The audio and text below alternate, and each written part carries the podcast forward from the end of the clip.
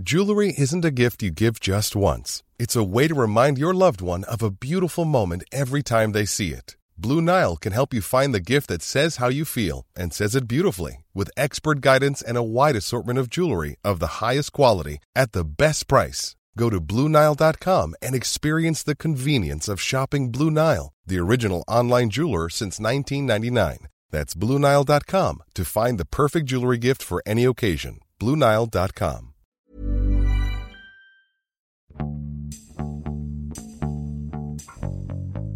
欢迎收听《艺术有毒》，我是 Sammy。今天我们欢迎两位呃好朋友嘉宾，呃，一位是我的一呃邻居，然后好朋友，然然后也是一位艺术史啊、史学的博士高萌萌。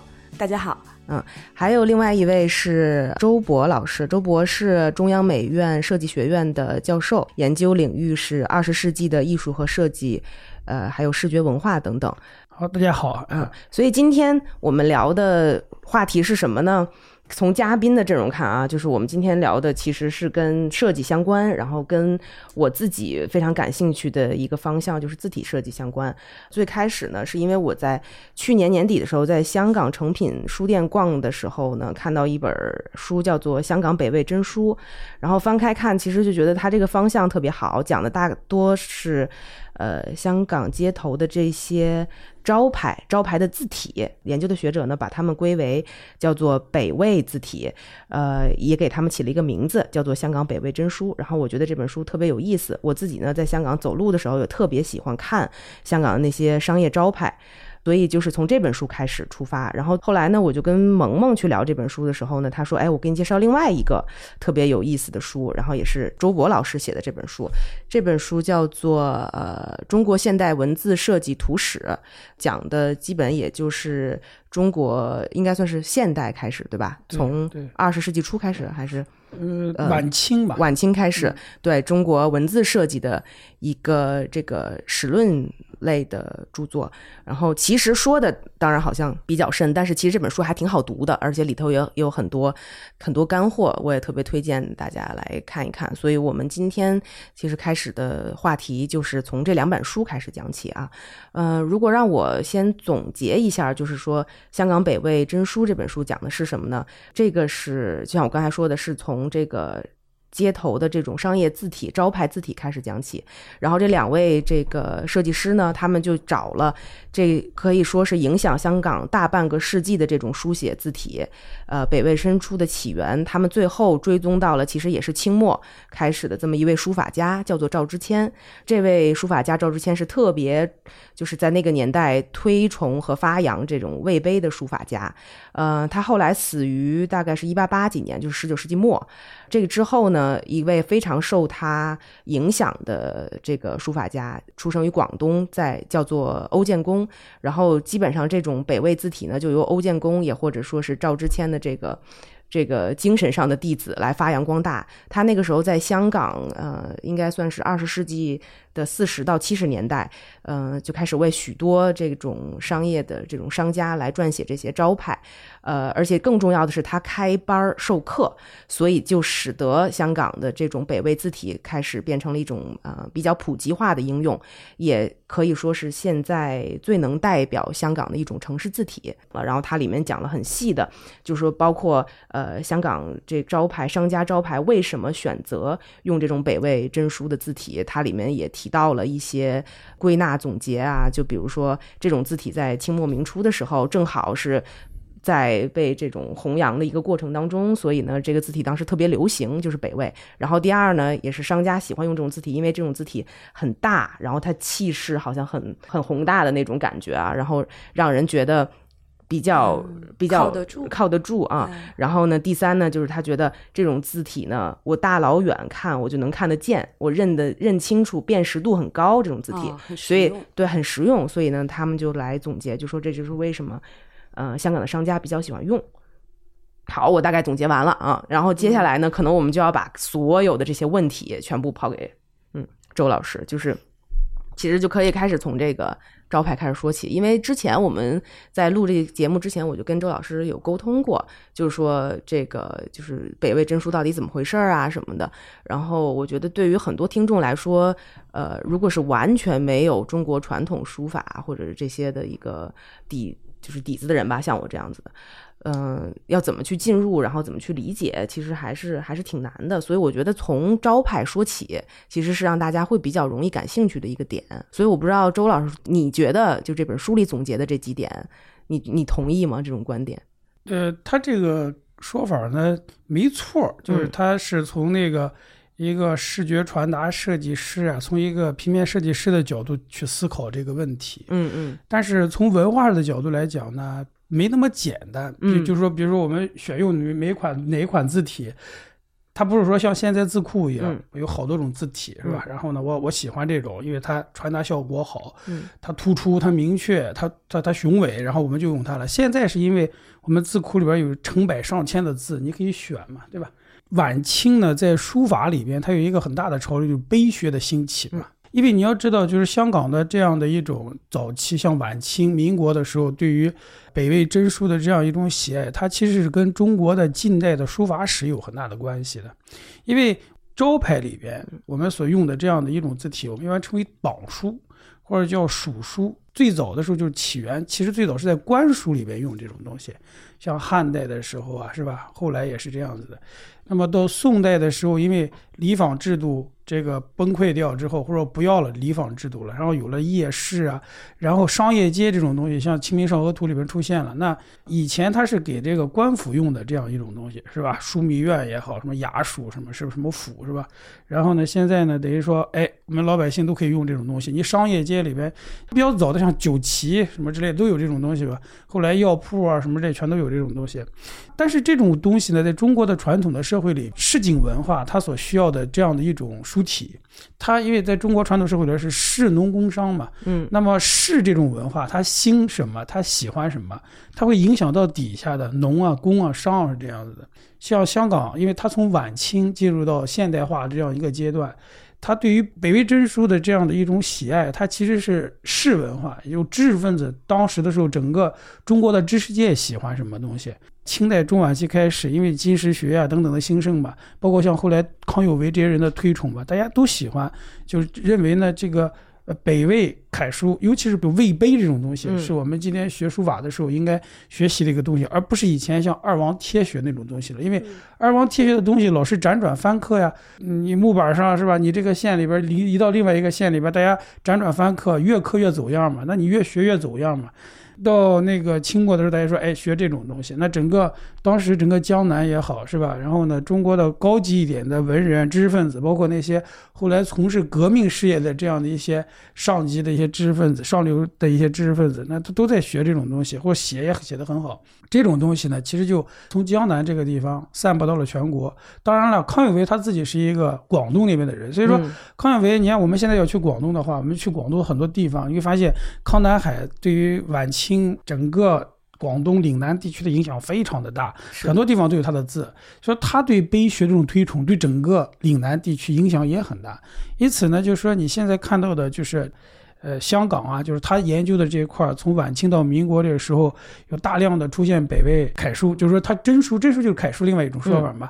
这个东西其实从文化的角度来讲很正常，因为晚清到民国这段时间，整个中国的知识界对于这个魏碑，嗯，这样的一种推崇。哎，对，其实就是说深了啊，就是我们再往浅了问，到底那个魏碑字体的特点是什么呀？魏碑，你这样想，就是我们现在讲魏碑，就是像龙门二十品啊什么之类的，就我们可以到就魏碑，它主要指的就是北魏，嗯啊，或者说就是那还有后边还有个东魏、西魏，它就跟就那个时候北朝的这种书风嘛。那我们去，比如说去西安碑林，西安碑林里边于右任捐的那个鸳鸯七志，那那个都是。很多人都是姓袁嘛，拓跋氏就是那个北魏的皇室，他改了姓之后，他姓袁嘛，是，说其实都是皇室的那帮人，他的那个呃那个墓碑。那么这种书风呢，其实跟南朝的，就是跟这个王羲之啊二王的书风是有关系的，因为当时的时候，北朝的人喜欢南朝的文化嘛，所以说南朝的文化其实是传到了北朝的。但是我们老讲就说什么“橘生淮南，橘生淮北”，它不一样嘛。北朝的这帮人呢，他要么少数民族是吧？鲜卑人，他们是真正打仗的，劲儿也大。托巴是，就是说他这个姓元的这些皇族们，他那个字儿写的还是不错的，比较滋媚的，柔媚一点点。但是你像再往底下一点，围绕洛阳可能再边儿一点那些字儿，你包括像那个庙里边，就那个龙门石窟里边，龙门二十品那个，他就比较壮硕了。因为你想想看，他是一帮武人写的字儿，它不是南朝那些看着马叫都害怕的一帮人 写的字儿。他在南朝的人，他就说那个，你看王羲之的字，总体上来说是。江左流美，或者说它就比较严，比较美，就是女字旁那个严，就是它相对软一点，它飘逸但软一点。南呃北朝的东西呢，壮硕，就你们讲就壮。再一个，它那个笔画相对来说粗一些，是字的那些边边角角啊，它要更加斩钉截铁一些，剑拔弩张的那种感觉吧。这是北魏。楷书的一个特点，嗯，它是也是属于楷书这个系统的，所以这个确实是从实用角度上来说，对于商家来说，这个它那个招牌它又粗，然后它又它的所有的钝角都很很锋利，它是不是就是确实辨识度会很高？其实呢，在民国晚清的时候，在榜书里边用的比较多的北魏楷书是一种，但不是说来再解释一下什么叫榜书，就榜书就是。呃，在榜啊，在匾额上面写的比较大的字儿嘛，就这样子。因为这种字它是强调的是视觉，视觉的冲击力。比如你现在去杭州，杭州那边那个湖庆鱼塘，一面墙那么高，两米多高一个字儿，它其实就是商业商业上的推广用的，这叫榜书嘛。它相对的就是我们讲章程书，比如说你。你你看那个王羲之写那字儿，一个字儿都很小的。是那张纸一共就二十来公分高，对吧？它是我们交流写信或者写奏章的，那叫章程书，就我们日常书写。你谁会天天写那么大字儿，对不对？它一定是有什么用，比如说。祭司啊，在山上刻一大字儿“寿”什么之类的，或刻一什么昭告天地、什么封禅什么之类，要么就是商业里面有有大的用处。还有一个，比如说刚才说那个官府里面，你知道这是衙门，这不是一般的地方。但你平民老百姓家里边用那那么大字吗？那用不着嘛，对不对？呃，我刚才说了，但其实我们现在看哈，在晚清民国的时候，其实还有一种字体用的也比较多，就是一般意义上的那种楷书。那种楷书呢，是从馆阁体过来的。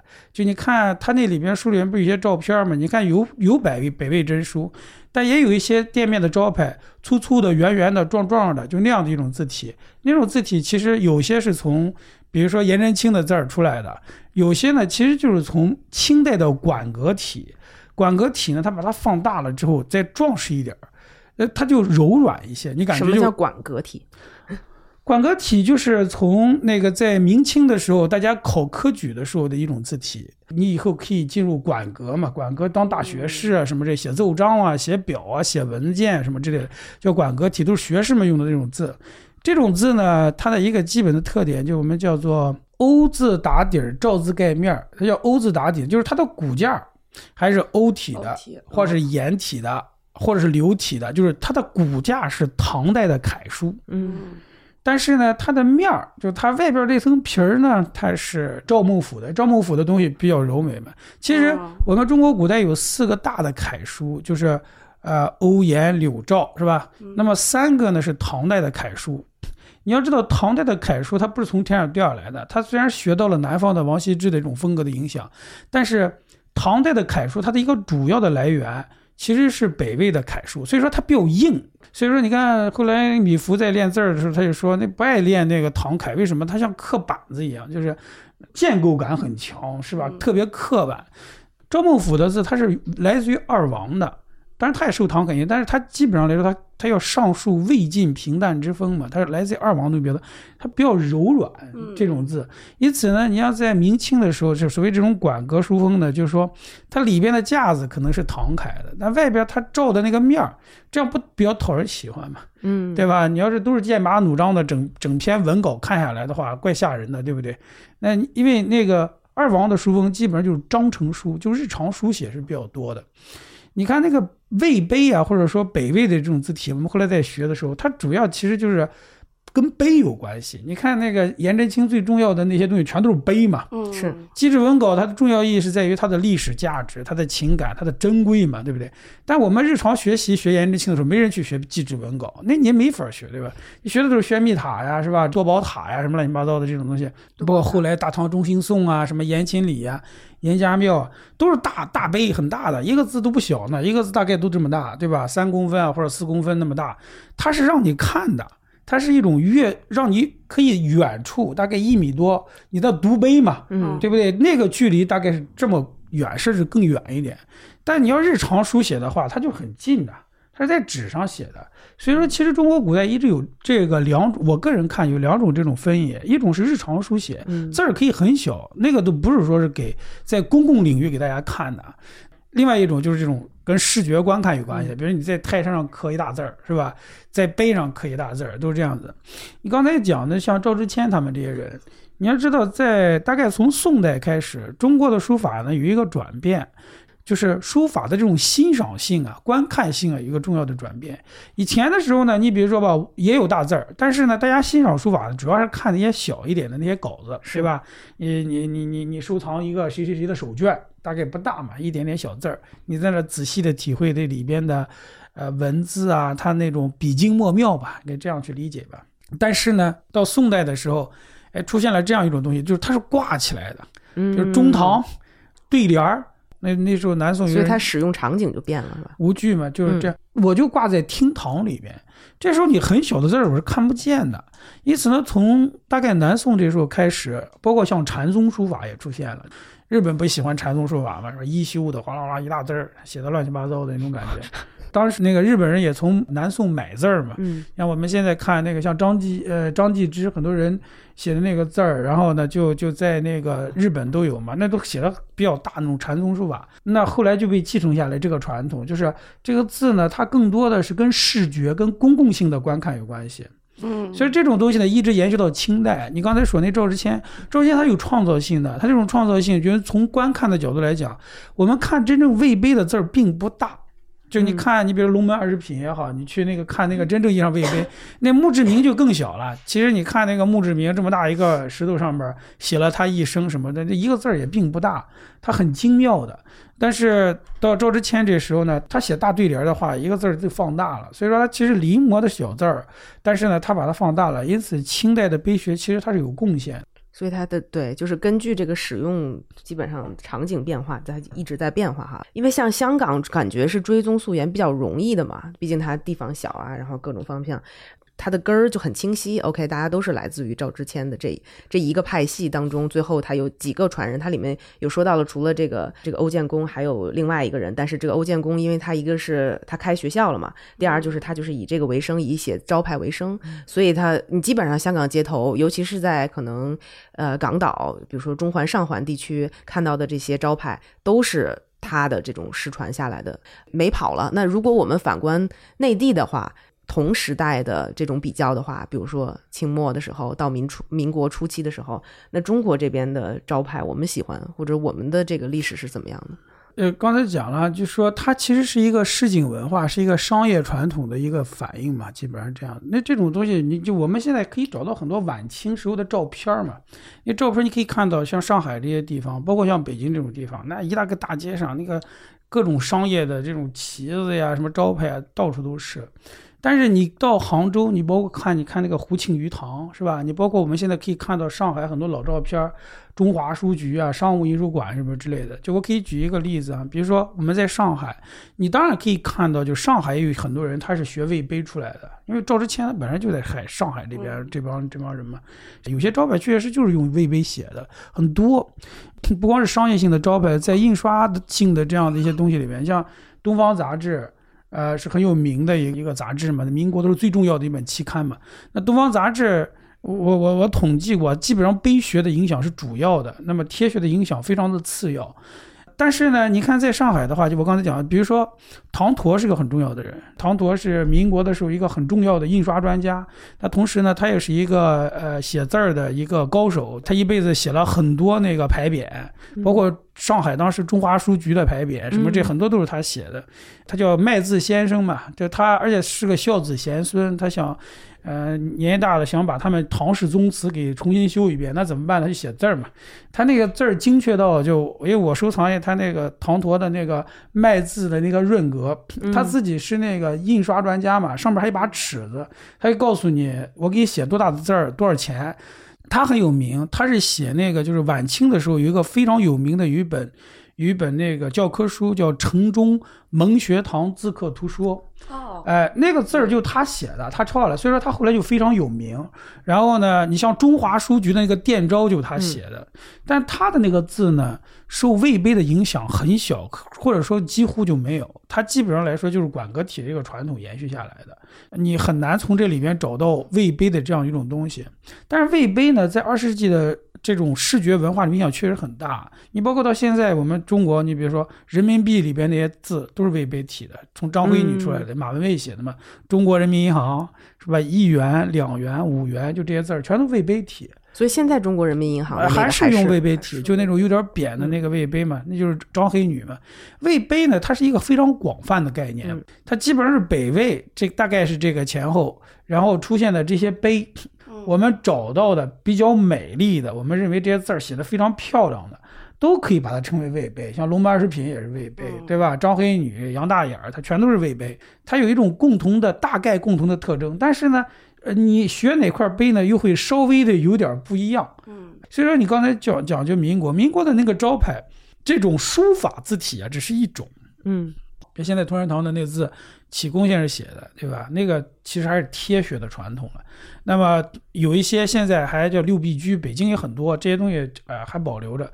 但是呢，你像我那个书里边也也写了一个，就我当时我收藏过一本书呢，是那个三十年代有一个人写的叫《匾额集》，那就全都是用美术字写的了。他为什么呢？因为现代世界，尤其是像上海这个地方，那是这个这个十里洋场嘛，是吧？来了很多国外的东西，很多都是现代的东西。那你不能说，比如我说百百乐门歌舞厅是吧？我这卖的是什么啊？化妆品都是小小小女孩喜欢的那种东西，或者说是娱乐或者什么场所的，它本身就是个洋派的东西，比如法国货啊、美国货是吧之类的这样的一种东西。那你不能到处都是魏碑啊、书法体啊，你跟这个现代产品、现代场所它没关系，你知道吗？不够洋气，哎，不够洋气。所以说呢，他就你看三几年的时候，他就出了这种书，他是专门教你如何写现代化的这样的一种一种招牌的。嗯，所以你看那个。那个那个邵学美，他不是开过那个时代印刷厂吗？是是是。邵学美不是搞过那个很出版过很多画报、杂志什么这里面。邵学美他那个字儿叫时代，那时代印刷厂，你看看起来，他就是那个张光宇设计的。嗯。它是一种 Art Deco 风格的一种东西，它是把那个印刷机那种感觉给设计成俩字儿。就时代，所以这些东西统称为美术字是吗？对，这些东西呢，就现在我们讲图案文字了。所以说呢，就是民国的时候招牌它也很多种，你包括在 logo 字体里面也是这样子。我们现在可以看到大量的啊包装啊、印刷广告之类的东西，它有的时候甚至混混的。呃，我那书里边还有还写了一部分，就是当时的电影，电影里边都什么字儿都用。嗯，哎，就是一一个电影里边前面那个字幕里边可能是，啊，又有美术字，完了也有魏碑。你像魏碑那里边当时用的很多。其实我小的时候，你像什么《红楼梦》，我们看很多电视剧的时候，它出字幕的时候还经常出书法体。书法体里边魏碑的这种东西也比较多。就是为什么呀？其实都是晚清民国这个传统的一个延续。我们今天的很多字体设计师呢，或者说设计师呢，觉得那个东西特丑。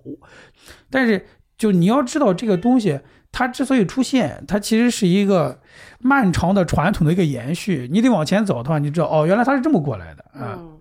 我有我有一点好奇哈，就说这个魏碑，它在这个现代美术字，包括我们就用你刚才讲这些运用的那么广泛，为什么它不是其他的字体？就我们如果打开一个呃软件，你现在看字体，你就可能。如果现在的我们可能什么字体都有可能会用到吧，但为什么在这个传统里面，魏碑它起到了这么长时间的一个影响？这这我们要考虑一个特别大的一个历史的背景，就是馆阁体这种东西，包括我们练赵孟頫的字，你要知道，赵赵孟頫的字，他在清代的时候是非常受推崇的，像乾隆皇帝。呃，就号召大家都写赵孟頫的字，他自己也喜欢这种书风嘛。因为赵孟頫他在人格上是清代比较喜欢的一个人。你是赵宋的皇室，你是宋代的皇室，但是你到了元朝呢，你给元朝的皇帝服务，那清朝又是一个满外族，然后他不是汉族过来来统治这个国家嘛？他希望这种知识分子，知识分子都为我所用，因为他推崇赵孟俯这种字体。那你要想当官的话，你写字，你要去考科举的话，你肯定要往这个方面发发发展嘛，学习嘛。但是近代中国有一个很大的变化，就是一九零五年这个科举制度被废除了。废除了之后，所以说其实大家写什么字儿都可以了。所以说现在你看到民国的时候，大量的出现的这些书法家都是魏碑，或者都是学碑学出来的。碑学很广泛了，就碑学不光是魏碑了，汉碑是吧？包括以前的甲骨文是吧？金石就除了二王这个贴学系统的这个东西，嗯所以说你看就出来了大量的书法家。我们现在可以找到的就是二十世纪大的书法家，绝大多数都是学碑学出来的。嗯贴学很少，沈一墨算一个，启功算一个。你再找特别大的学贴学学的好的人就非常的少了，大部分都学碑的，于右任嗯是吧？这都是学碑的嘛。像张玉钊都是学碑的嘛，康有为是吧？所以说呢，碑学它在二十世纪的生兴盛，它其实也是跟这种革命、跟这个整个社会它的这种变化，你要知道，就是说，呃，晚清的时候。李鸿章说：“那个，我们经历了这个叫三千年未有之变局嘛，你整个以前那个系统坍塌了，后来革命了，对，你这个整个整个封建社会都没有了。嗯所以这时候你看它的书风的一个巨大的变化是什么呢？就是以前基本上从唐代到后来清代的时候，你为了考科举、考科举，嗯你要楷法求美，楷法求美的典范就是学唐代的楷书，学赵孟俯。后来，但是到了科举考试不需要了。然后呢，三千年未有之变局，最大的变局就是封建制度也没有了。嗯那接下来书法就真正变成一个书法了，就是我们的交流，是吧？它是可以是一个艺术，嗯可以是个交流，所以那个时候是否出现了很多民间书法家呢？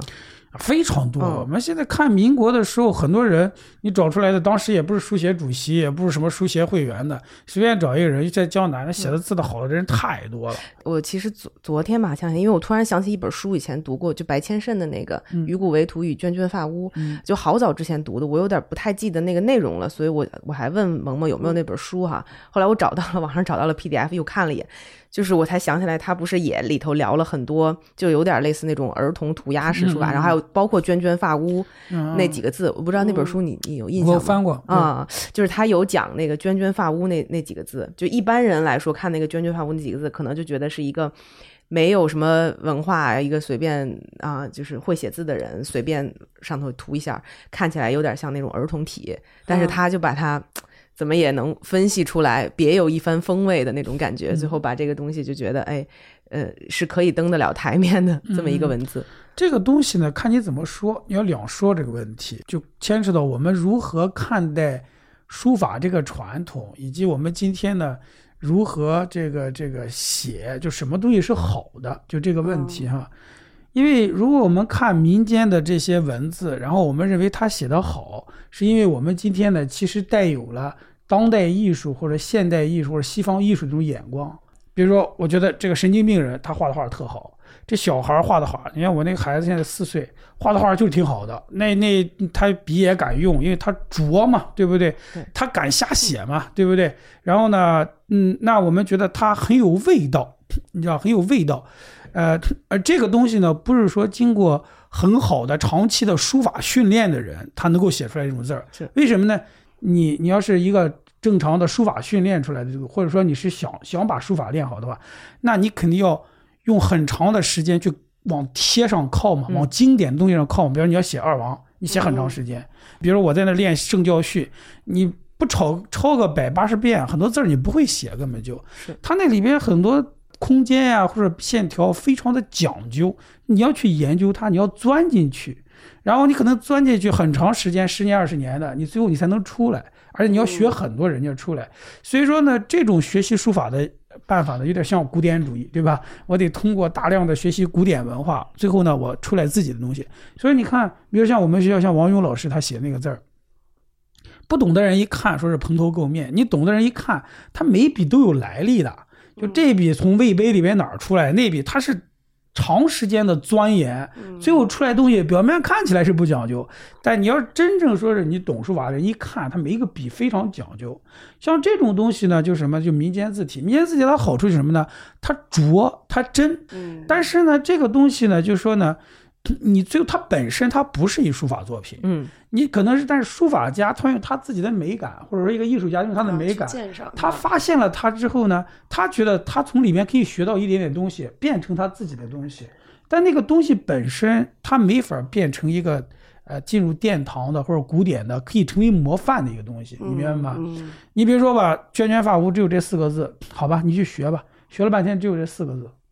那你要真是说是练书法或者研究文字的话，常用汉字六千多嘛，嗯对吧？那六千多字，你想想看，你怎么你你写书法，首先是字法，字你得会写。你觉得发无才仨字儿，嗯，你对吧？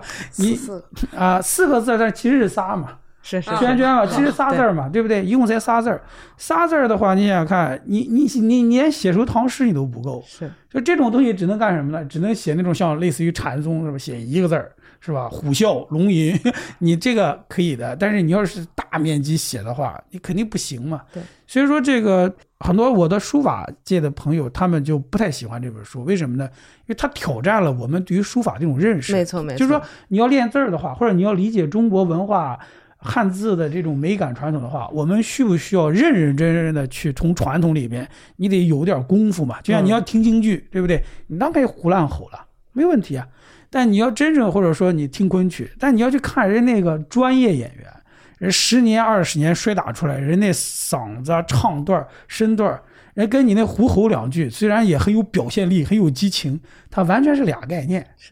我我我分享一句他这里头写的话，正好跟那北魏还有点关系。他说：“我无意把涓涓发屋的招牌捧得很高，但它无疑属于我说我我说的那种有趣味的书写。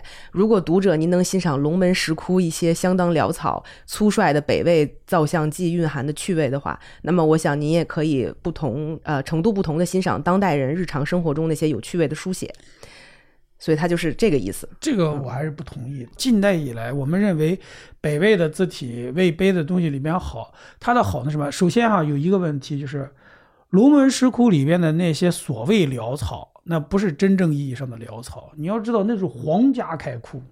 就龙门就洛阳嘛，它一直是皇家寺庙嘛。皇家寺庙不会说是让一般一一一一一那个贩夫走卒是吧？抡起抡起笔来在那儿瞎写的。你去看一看，非常讲究，包括响堂山石窟一些字，非常讲究的。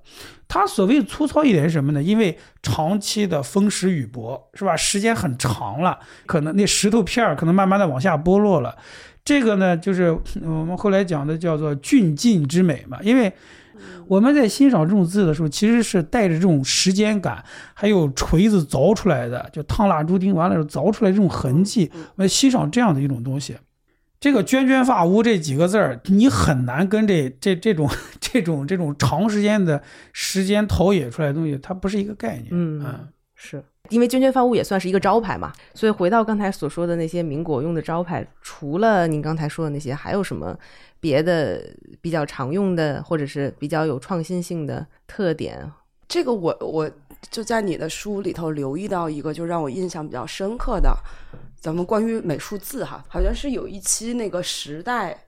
嗯然后上面它的设计那个笔环是用用那个匕首的形状。啊啊，你有讲那段说鲁迅先生说我们的杂文就像匕首一样啊啊，怎么怎么尖锐的这个起到这样的作用。钱云投的钱云投的一本杂志，不是时代，呃，叫《文艺月刊》好像是啊叫文，艺对，是文艺月刊啊。我觉得这个是真正的，在我们说的这么长的到现在，它涉及到一个呃中国汉字跟美术字，还有视觉视觉传达在那个时代达成的一个就结果哈。然后这个背后的故事，你能给我们讲讲吗？嗯、那那个杂志是这样子的，那个杂志是零九年的时候，当时我们跟那个深圳观山院美术馆那儿做一展览，就二十世纪平面设计文献展嘛，给我造了批预算，说你去买一些那个展品，因为很多东西图书馆里面也没有，然后呢就说看看能不能买一些。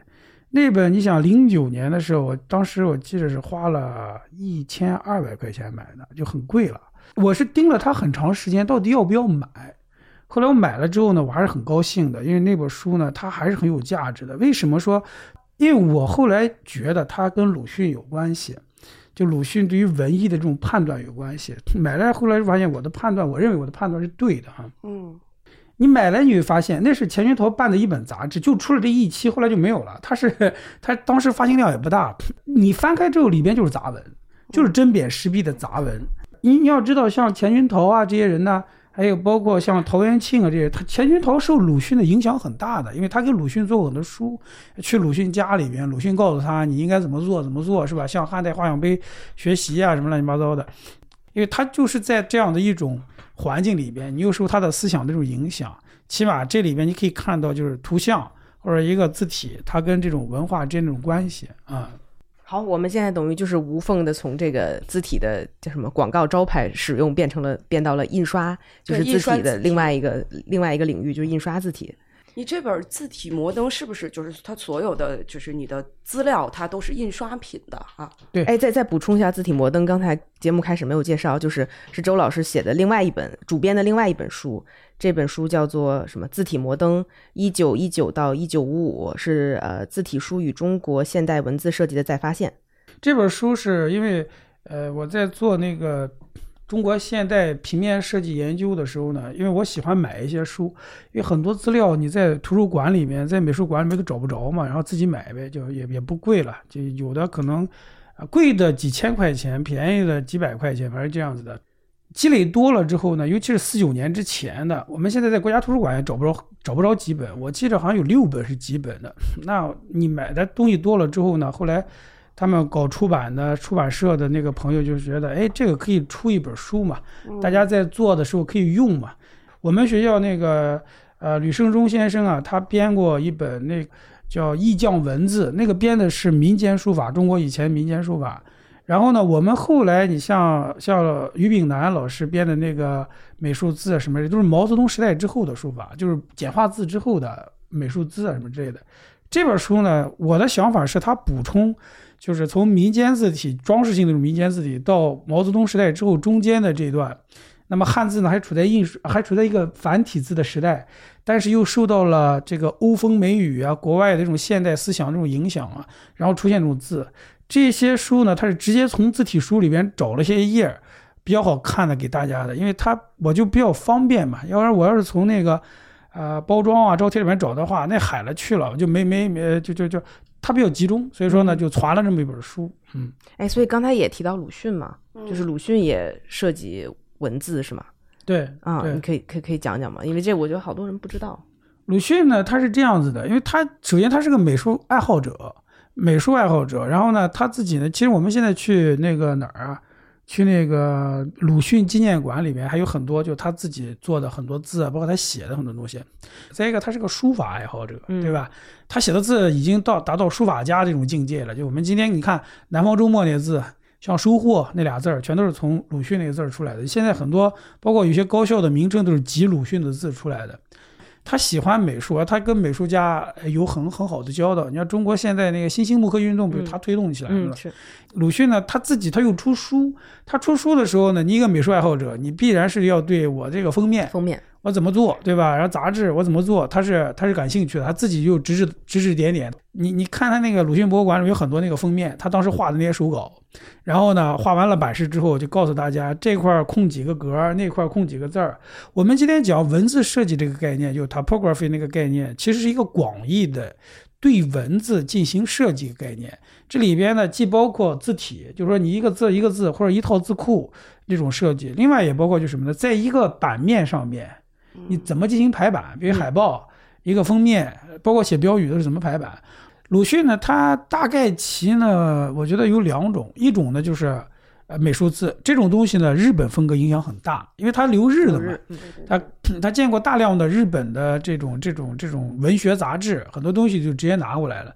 民国的时候，日本的风格对我们影响很大的，到现在当然影响也很大，对吧？因为日本它明治维新之后，它现代化的一先驱，那么它在文字设计里面也是这样子，它就先按照他们的那个。英文啊，或西文的那个啊，这个这个拼音字母吧，你要先改他们的平假名名和片假名，然后再改汉字。所以说，像我有专门一篇文章，我写过这个问题，就是他们的一个美术字怎么影响了中国。另外一类呢，就是鲁迅，因为他是个书法家，他自己练魏碑练的很很多的。然后他呃当时跟那个那个那个他那个老师章太炎学古文字学，他他他去研究这些东西。那鲁迅呢，他自己呢就会去写。直接把那个，比如他出的书或者他自己，他就直接这样写。写完了之后，你所以说我们现在在鲁迅博物馆还可以看到一些东西，就当时徐新呃徐徐广平嘛，帮他那个那个描下来，就他写完了之后制版了嘛，嗯这字儿不就没了嘛，然后他再给他描下来，就是那些稿子都还在，很多东西嗯啊。所以，而且你这本书里就是鲁鲁迅后边这一页，我我也是头一次才知道，就闻一多他自己设计的这个这个很多那个呃对徐志摩啊什么的这种对对书的封面对设计的也非常好，对因我都不知道我们闻一多还能干这个。不是嗯，因为你你不要小看闻一多，闻一多他是一个这个就民国的很多知识分子啊都有这种才能，就是什么呢？他修养非常的全面广博。闻一多是在清华大学读，但他你要知道，他去美国念书留学的时候，他去的是芝加哥美术学院嗯学画画，但是后来没有没有没有拿到学位，他就回来了，他是诗人什么之类的，就是他是一个那个时候，你像现在看，你比如说民国的时候，有些人。你看他们看那中学生那杂志，那里面谈的问题都不是中学生，你感觉都是国家大事儿什么之类的。他们那个时候，如果从文史的角度来讲，他们在高中的时候所具有的那个水平，现在比我们很多大学生的水平都要高很多。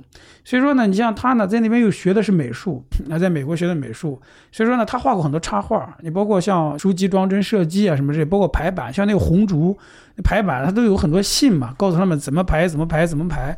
所以说呢，对他就很讲究。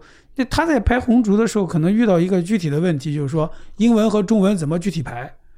而闻一多有一篇文章专门谈过，那个时候还没出国呢，就是在谈过这个书，呃，这个我们在做封面设计啊、出版的时候，这个字体该怎么使用。所以你可以从那个闻一博全里边可以找到那篇文章，嗯，哎，所以你这个其实写到的还有一个细节，我我我有记笔记记下来，就是闻一多这里面他曾经说过，随便哪种寻常字体都比宋体好。对它这个宋体字呢是这样子的，就是你刚才说这个问题哈，民国的时候呢，基本上形成了我们今天，呃，印刷字体的几种主要字体，民国都有了，就是一个是啊、呃宋体字，一个是黑体字，一个是仿宋字，还有一个楷体字。这里边呢，宋体字啊，它是一种中国刻书，就从宋代以来刻书一种主要的字体。但是这种字体呢，在日本呢被称为明朝体。因为宋版图书所用的字体呢，主要是它的基基础是唐代的楷书，所以你看，我之前那个龙美术馆吧，就上海那个刘以谦他们买过一本书嘛，那个书其实版本很早的，北宋的一本书，那里边你可以看到它有好几种唐代的楷书体。因为刻书它的基本的一个呃流程是这样子，有人要写样，写样就先写稿子嘛，嗯写完了之后再蒙到那个那个叫付诸梨枣，梨枣梨就是梨木板枣是枣木板儿，因为它比较细腻，再一个比较坚硬，你可以多印一些嘛。你你蒙到上边之后啊，然后打了浆蒙到上边之后，然后你再刻嘛。这个中国古代的刻书，那个写的人很重要，那人是有文化的，他会写字儿，而且他要知道很多字体。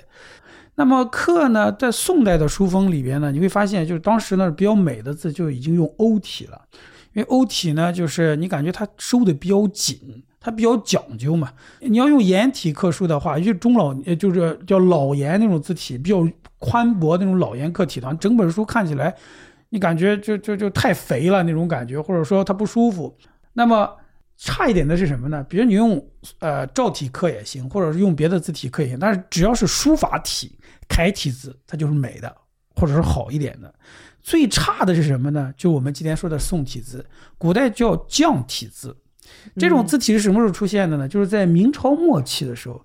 明末的时候，它有一个现象，就是像大众文学、各种话本小说，是吧？隶书乱七八糟的，就江南大家富裕起来了嘛，一般老百姓也也也需要对这些东西，包括小说是吧？之类的东西。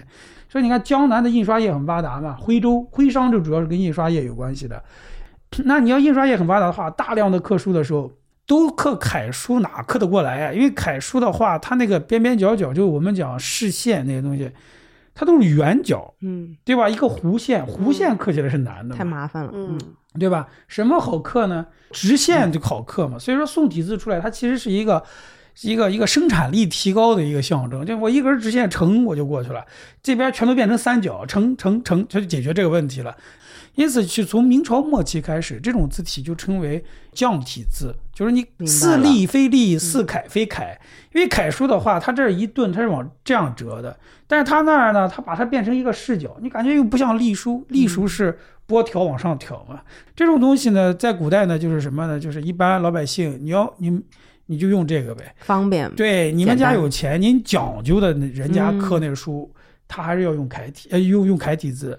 最美的就用欧体字刻书，所以说 你看，在二十世纪的时候，很美的一款字就是我们讲叫居真仿宋嘛。居真仿宋是谁刻的呢？就是这个丁辅之、丁善之兄弟他们搞的这款字。这个字呢，后来呢就进了中华书局给买了去了。你要知道，丁氏家族他们家以前是非常有钱的，他们家收藏了大量的宋版图书。嗯，所以说你像那个西泠印社那块地。就是丁家捐的，你想他们当时有多么有钱？那他们叫富而好学，富而好学一定家道中落，对吧？你要富而好商，就越来越有钱。是，但是他们留下了一个很重要的东西，就是这个，他们觉得现在刻书太难看了，要学宋版图书。他那个 弄完了这套字之后啊，然后呢，当时申报的知识产权登记上面写的就是欧体活字。就他认为他这个字，它的书风就是欧体字，你知道欧体活字。你看我们二十世纪的时候，这几款主要的印刷字体宋体字，后来传入日本，日本呢把它称为明朝体。然后日本呢，到明治维新这段时间的时候呢，日本也觉得就是说这个汉字啊又难刻又难写，然后呢又跟不上时代的发展，是不是还要不要汉字？日本人很矛盾，也是你要不要汉字的话呢，他那典籍他就看不了了。是吧？他们也很痛苦，所以说，汉字在近现代的这种发展的过程中，有一个很重要的问题：你如何进行大规模的传播？进入印刷业是很重要的。那说当时像呃美华书馆这边很重要，美华书馆汤呃汤别利他们做了一个事儿，就这个传教士做一事儿，他用当时世界上最先进的这种电镀工艺。电镀出来就比较高效的、比较精准的做出来各种各样字号的这种字模嘛。他把这套技术呢就传到了日本。日本当时有一个人叫本木昌造嘛，请他去。而日本人你要知道，日本人他他向西方学习的很好啊。他们在明治维新之后派了好多留学生到国外去学习嘛。其中有些人就是学铸字技术，但是呢，他们铸造的那个签字啊、活字啊质量比我们高。后来商务印书馆。在一九零四年的时候，当时跟那个日本的金港堂合作，金港堂拿过来这个字呢，就大量的开始使用日本的汉字铸造的汉字，根据中国人那个呃变化改一改了。比如图书的图字，日本人写法跟我们写法不一样嘛，他用了很多草书的写法嘛。但不管怎么讲吧，就商务印书馆，你看一九零四年之前的商务印书馆印印的那个书，那个用的就是美华字，和一九零四年之后商务印书馆印的字，它就是质量提高了很多。就因为它错字儿就少，补字也少，就是人家那个，你看日本的生产力就是比你生产力发达。嗯，因为铅印这个东西，它其实是生产力的一个，就是你这个机械化能力啊，啊，化学工业能力啊，你这个做事儿是不是认真呢？从签字里面看的非常的明确。所以说，你看我之前我写过一篇文章谈汉文正楷，就当时其实日本活字对中国的影响啊，商务印书馆后来很多大家普通用的这个宋体字。就日本风格很大，日本风格就日本当时有两种字体，一个是铸地体，一个是秀英体。后来我们中国基本上就是说，在印书的这种字体里边，用的铸地体用的很多，嗯，报章里面用的秀英体比较多。到建国之后，人民日报用的那个新华字母厂那个字儿，它的基础还是日本的秀英体，就比较细的那种字体啊。所以就是我再回到刚才那个问题啊，就是闻一多说的这种。任何寻常字体都比宋体好。他贬低宋体是因为他觉得这个东西太他其实是他不是他他其实就是中国知识分子的一种固有的观念，就是因为这是降体字，他是不懂行的。那么这个概念，你像那个申武昌啊他讲过，他叫叫似隶非呃非隶似楷非楷，一般俗工妄字刻乎？什么意思？就是宋体字的形成啊，他在刻的时候这样，有个人写写完了之后呢，你去刻吗？在民间的时候，很多人。比如你是一个农民，你也不认字儿，但你们家是刻书的嘛？那好，你可能摘不完了菜，你也可以去刻两下。所以说呢，宋体字有很多字是错的，其实，就是说它字儿它不对，你知道吧？因为它的理解有问题，而且呢，宋体字还有一个问题，它跟我们的书写不一样。所以我们现在那个就是北街、北京大街上那些巨丑巨丑的招牌都是宋体、黑体，是不是？那倒不是，建国之后呢，它有一个变化，就建国之后在改这些字体的时候呢，要宋体字从楷，就是我们是怎么写的。你就怎么做这个字？但是以前的时候，宋体字在刻书的时候，它没有标准化，你知道吗？就是那可能刻的好一点的，讲究一点的，错字儿还少一点。那刻的不好的，因为你像我，我们学校图书馆有好几本鲁班经，我以前过来看看，人家字你不知道写个什么字儿，他都刻的全是错字，你知道吧？就为什么呢？它是民间的鲁班经嘛。嗯。对，好多人你看还不知道多少文盲刻的，那用的什么板子，然后七转八弯的就。那一般的字，你比如说山水的山字，我们一般来说，比如说从这儿拐过来就完了。它这一块会有要宋体字的话，这儿拖出来很长的一块，就客体和手写体在古代的时候往往是分离的。嗯，这也是为什么就是以前的知识分子他不喜欢宋体字。所以说后来你看民国为什么出来了楷体字呢？就希望纠正这个宋体所带来的一些问题嘛。当时政府上给蒋介石写信说，这是代表我们国家民族文化的一种东西。那么我们现在印刷业里边用的大量都是日本的字。嗯，你抗日战争打起来了，到时候把我们国家占领了，文字也用日本的，是吧？再学习日语，好吧，你国家就完蛋了了。国家可以亡，但是文化不能亡嘛。所以这个我也很好奇，就是每一个呃，在就是这种政府更替的时候，不一样的政府会，比如说，当然都是中华民族了啊，就是会想要有一种。类似那种官方认证的字体嘛，比如说像民国的时候，嗯，它这个东西蛮蛮奇怪的，就是民国的时候，其实呢是这样子，这个事儿呢，有些事情呢是一个历史机缘巧合，嗯，就我我以前写过那篇文章，研究汉文政改，它这里面有个什么机缘巧合呢？就是蒋介石呢，当时呢他在那个南昌行营嘛，当时不是这个剿共嘛，在那儿，他发了一个告示，发到全国，我们不知道是。哪根筋错了？反正就是，就是他发了个告示，干嘛呢？就是说呢，全国呢在进行写标语的时候，包括这个印刷呃杂志在印刷的时候，不能使用立体阴阳花色字体，而且呢，这里边如果要是涉及到这个年号的时候，要用中 中华民国多少年？嗯，不要用西历。嗯，要要要尊重民族固有文化、固有意识。他发了这么个文件。而且是要求发到各个书局的经理，就是他们都要知道，因为郑谷昌是汉文正楷印书局的经理嘛，他是肯定收到这这杂志了，这是收到这这要求了，所以后来他就给他写了封信，就就建议呢全国通用汉文政改。所以那个阴阳什么什么字是是是是什么样子的字呢？对，就立体阴阳花色字体。那立体字，你你知道，就是那种你看它它要做立体啊、阴影啊、立体的这种效果嘛。阴阳呢，咱也不知道它到底说的是个什么概念，但应该就是说有阴影啊什么之类的，就阴阳嘛。因为有些字就像美术字似的，对对，嗯，对，花色肯定就是一些装饰性的字体了。嗯，所以当时我我我写文章不是说了嘛？就是你可以找到当时的这些，因为你从呃都可以找到这些民国的档案啊，你可以看呀，就包括当时的证明啊。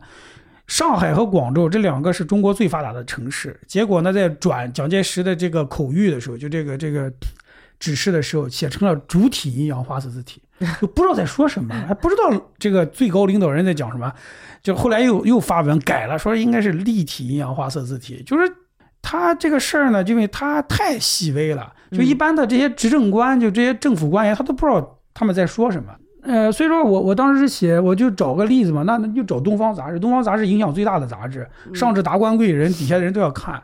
达那个《东方杂志》最搞笑，就正好就是蒋介石在说这个事儿之前的时候，就用的是有日本风格的这种字体。说完了之后，两期立马改了，就改成那个那个小篆了，就秦篆了。这肯定没问题嘛，篆书嘛，对不对？然后呢，日本风格的字体，装饰性很浓那个字体，用了八期。就是这个小传用了六十多期，就你可以看到，因为它是最重要的杂志，那它是一定要经过国民党的这个审查的，因此他就注意。但是那个一般的杂志没法管的，因为那个时候他新闻出版，它形式上要保持自由嘛。你有钱，咱们仨人咱们就可以嗯出个杂志，出两期没了。你去管他的，他已经没了，对不对？所以说呢，他其实很多东西他管不了的啊。那在这之后呢，新中国成立之后，有什么官方喜喜爱用的？但新中国成立之后呢，就就比较有意思。他这个有意思在点是什么呢？其实呢，国家不太干涉这些东西。嗯，蒋介石啊，就我们看蒋介石比较好玩。就蒋介石这个人呢，他搞新生活运动是吧？又搞中华文化复兴运动。他呢关注的点啊特别细微，我估计他可能就是行伍出身嗯这样的一个特点。行伍出身，你要叠被子，他们叠的多认真啊，对不对？行伍出身。所以说呢，他要求你像那个那个新生活运动是吧？哎，要洗饭前要洗手是吧？然后呢，要经常打扫屋子，什么事他都管。你其实你管不管不了 就是这个老百姓的微观生活呀，你很多东西管不了的，字体他也得管一管，就是这东西其实不重要嘛，对不对？你还不如管管这个什么说官员腐败是吧？什么偷扣克扣军饷是吧？怎么打胜仗？他管这些细微的事儿。那么四九年之后呢，共产党政权呢不太关心这些事儿。但是从解放战争开始，我们就有大量的那种标语啊、宣传口号啊、宣传画啊。对毛泽东呢，他关心的呢是大事儿，比如说他关心的什么呢？汉字要不要简化？那你看民国的时候呢，当时呢有些人主张汉字要简化，因为汉字太难学了。嗯，到了教育部那儿讨论了半天就不了了之了。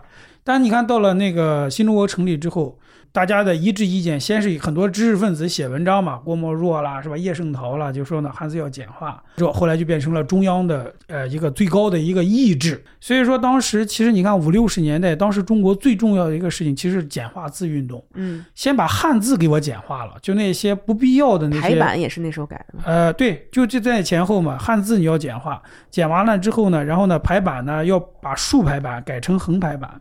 当然，现在这些东西都还有很大争议。呃，竖排版改横排版，大家是没有意见的。你今天看起来它是对的嘛？要不然你怎么进入信息时代呢？对不对？你要信息时代，我们今天的手机你滑的话，你要竖排版，你怎么看？你说这个东西，其实相当于横排版就全球化了。嗯，就是人家英文是什么样子，我们就什么样。但是汉字呢，当然现在争议比较大，对吧？到现在还是好多人说，呃，因为当时主要是考虑中国文盲太多了，是百分之九十都是文盲。你要是迅速的提高这个国家的文化素质的话，你得教他们认汉字啊。你每个字都那么复杂，秋天的秋一嗯一体字，这边我都呃都写不全，根本就特麻烦这种字儿。你你想想看，老百姓怎么怎么认呢？所以他就简化，简化呢，从这个角度、从效果的角度、效率的角度，它是对的。嗯，但可能后边呢，就把很多汉字的丰富的含义给弄没了。嗯，比如以前我一同学姓姜，那姜子牙那姜嘛，然后一改呢，就全都变成那个葱姜蒜那姜了。就是这是俩字儿，姜子牙那姜本来就是因为你是呃从母系氏族公社过来叠一个女字，这是对的。葱姜蒜的姜那是葱姜蒜的姜，但是我们全都弄成一个姜了。那么当然它造成的一个问题就是说，大陆、香港的字和台湾的字老是不一样，那跟日本的字又不一样，都是叫汉字，但其实写法都不一样。其实你改完了之后，最关键是要用，就这时候字体就很重要了。你改完了之后，它配着什么呢？是配的是简化汉字总表出来的。因为你后边跟上的一个问题就是说，印刷日常使用里边那个字到底长什么样？所以说呢，它是把汉字统一了之后，接着上海印刷技术研究所就配着中呃就呃北京这边文字语改委改那汉字，立马就出来了规范汉字的一个总表，尤其是印刷汉字通用的一个表。在这个基础之上，然后你再做各种字体，你必须得这样做，它是符含符合汉字规范的。接下来呢，就大家在印刷各种书籍啊、报刊啊，包括商业性的很多东西啊，政府公文啊，它就统一了嘛。简化汉字，我们现在提的是简化，它其实是一个统一汉字的一个行为，相当于秦始皇的统一各国文字嘛，嗯它其实是个统一的行为啊。所以我们并没有在就是具体官方想要使用哪种字体上有一些很它没有明确的，嗯它这里边呢，比如说吧，后来你看我们政府公文用的仿宋字特别多，但是政府公文呢，没有说是没有哪个文件你能找出来，就说政府公文一定要用仿宋字，没有没有这一说。它变成一个约定俗成的。我以前看过一个人的研究，他就说是从上海开始的。上海呢，当时呢发公文开始用这个仿宋字，然后后来呢，慢慢的大家就开始都用这个仿宋字了。这个我不太清楚，我没有仔细做过研究，但是呢，确实有些约定俗成的一些东西。但是你看，比如我们写学术论文、学位论文。我们用的宋体字比较多，当然宋体里面有很多啊，有书宋，有报宋。书宋是适合书的，报宋是适合报的。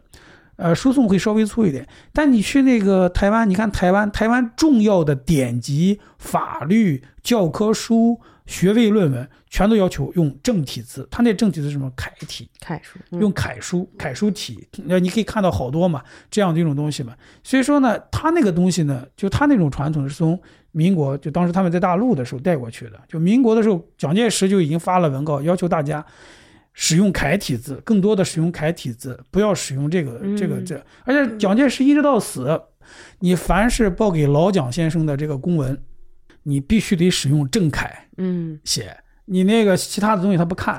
那咱们那天安门边上的字是什么字？咱们那个天安门边上那个那个字，当时的时候是最早钟灵写的嘛，它最早的时候是一种叫做大宋体。大宋体，嗯大宋体的那种字呢，其实是呃宋体字的一种楷化的一种方式啊、你比如“纳”字里边，就它那“纳”那一撇里边，你可以看到很多颜楷的东西在里边。就你可以看到老颜，就颜真卿晚期那种字体，跟宋体合到一起，手写感、书写感很强。那么最早的时候，就是那个在天安门当时国家成立的时候，那两边那个字儿好像还不对称，好像有一个有一行是多了一一个字儿，后来就把它改成“世界人民大团结万岁”，后来就两边就相等了那个字。嗯最早的时候两边那个字数还不相等。那当时的时候呢，就钟灵写的，因为钟灵呢最早就是那个政治协商会议的时候他写的，更早的时候就毛泽东在写那个反对党八股的时候，他里边讲说有的人是吧，写的文人学士，工字还得拐一拐儿。那当时就说那个有人在延安城墙上写那个标语嘛，人字上面加三撇，就是钟灵写的，他挺适合写大字儿的。后来呢，他写了这个就天安门城楼上这字儿。后来后来简化字改完了之后，好多字都得改嘛，然后又改了一版，就现在我们看到这一版。这一版呢，就是有些呃宋黑的那种感觉，就是黑体字和宋体字，它那种楷化的东西就比较少了。嗯，啊、那还有什么我们在平常接触比较多的这种，还有包括报刊杂志上面使用的、经常使用的字体，现在还在用的？报刊杂志里边，它其实用的字啊是这样子的，就是一般正文书体，正文书体基本上就是报宋，报宋呢就是有几代报宋，反正呃，说实话，那个报宋体里边，它那个里边的风格，日本的因素是呃一直是比较大的，到现在也是这样。你看现在我们用的比较报宋，呃，报宋用的比较多的，比如说像方正字库用的那个博雅宋，朱志伟设计那个东西，那那个字呢，它中宫放的比较开。呃，比较重视比例、横向阅读这种美感，那文字比较扁。其实那种东西受日本的那种设计风格影响比较大的都。呃，那么正文字体呢，像书宋还有书宋，就是印刷那个书籍用的宋体字比较多。那像很多杂呃报纸，比如说什么《人民日报》啊、《北京晚报》啊，那型那种那种字体叫什么？就他们那几个书法他那个那个他的嗯就正文字体，还有一个标呃，就是那个标呃标题嗯标题用字，标题用字就多了。有的人喜欢用，比如说这篇文章我用的是隶书啊，也有隶书体；有的人用楷书体，楷书体里边也有汉文正楷是吧？有华文正楷我说就是他那个那个报纸那个名字啊。你说那个名字呀？嗯谁提的啊，报纸的名字就非常复杂了。嗯这个报纸的名字有一些是书法体，对？吧？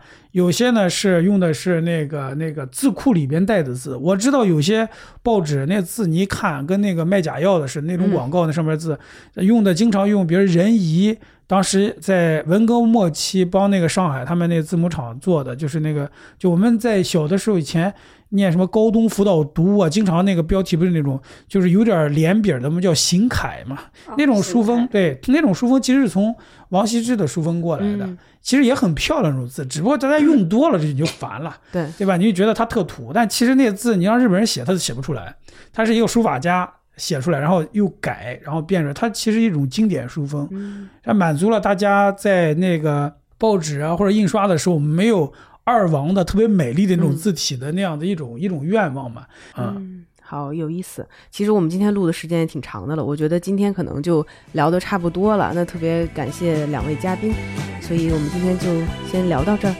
好的，OK，我好，谢谢大家。谢大家。感谢收听《艺术有毒》播客，这是由两位艺术从业人员主持的艺术读书的跑题节目。我们的节目可以在 Artist Poison 官方网站、苹果播客、喜马拉雅电台、网易云音乐以及荔枝电台上收听。您只需要搜索“艺术有毒”，读书的“读”就可以找到我们。